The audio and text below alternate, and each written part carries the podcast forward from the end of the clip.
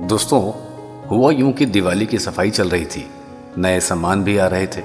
एक दिन महिला ने सफ़ाई के दौरान अपने किचन से सभी पुराने बर्तन निकाले। पुराने डिब्बे, प्लास्टिक के डिब्बे, पुराने डोंगे, कटोरियाँ, प्याले और थालियाँ।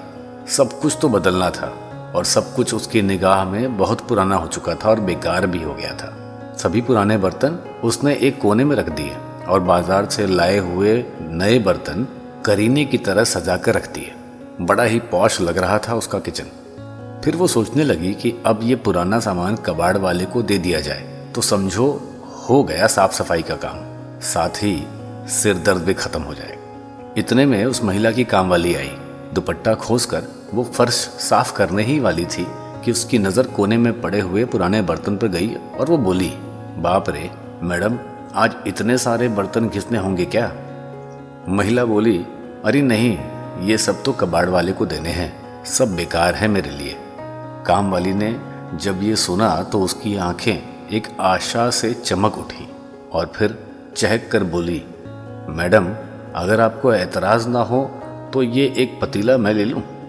कहने के साथ साथ ही उसकी आँखों के सामने उसके घर पे पड़ा हुआ इकलौता टूटा पतीला नज़र आ रहा था। महिला बोली, अरे, एक क्यों? जितने भी उस कोने में रखे हैं तू वो सब कुछ ले जा। अगर तेरे काम के हैं तो। मेरा उतना ही सरदर्द कम होगा। काम वाली की आँखें फैल गईं। क्या? सब कुछ? उसे तो जैसे आज अली बाबा का खजाना ही मिल गया था। उसने अपना काम फटाफट ख़त्म किया और सभी पतीले डब्बे और प्याले वगैरह सब कुछ थैले में भर लिए और साथ ही बड़े उत्साह से अपने घर की ओर निकल गई। आज तो जैसे उसके चार पाँव लग गए थे।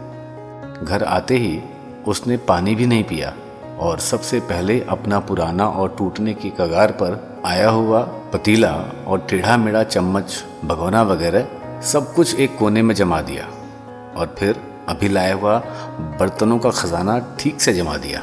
आज उसके एक कमरे वाला किचन का कोना भी पौश दिख रहा था। तभी उसकी नज़र अपने पुराने बर्तनों पर पड़ी और फिर खुद से बुदबुदाई।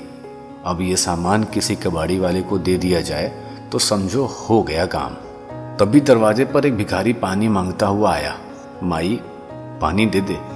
काम वाली अपने हाथों की अंजुल में पानी देने ही जा रही थी कि उसे अपना पुराना पतीला नज़र आया, और फिर उसने वो पतीला भरकर पानी भिखारी को दे दिया। जब पानी पीकर तृप्त हो गया भिखारी तो बर्तन वापस करने लगा। तो काम वाली बोली, फेंक दो कहीं ले जा करके वो भिखारी बोला, तुम्हें नहीं चाहिए क्या? क्या मैं रख लूँ ये काम वाली बोली?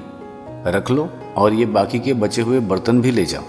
और फिर उसने जो जो भी बेकार समझा, वो उस भिखारी के झोले में डाल दिया। वो भिखारी खुश हो गया। आज उसकी फटी झोली पौश दिख रही थी। दोस्तों, हम सुख किसमें माने? ये हर किसी की परिस्थिति पर अविलंबित होता है।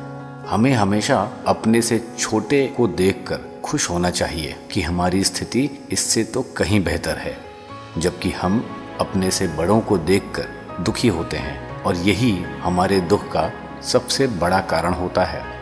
दिवाली की सफ़ाई तो शुरू हो गई है। आप सबको शुभकामनाएँ भी हैं। आपका घर, नए क्रॉकरी, बर्तन, कपड़े, फर्नीचर आदि सबसे जगमग हो।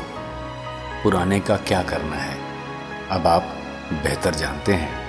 बस आपकी झोली हमेशा दुआओं से भरे, यही ईश्वर से प्रार्थना है। और एक छोटी सी बात, दिया भले हमारे घर पे जले, पर उसकी रोशनी कई घरों तक पहुंचनी चाहिए।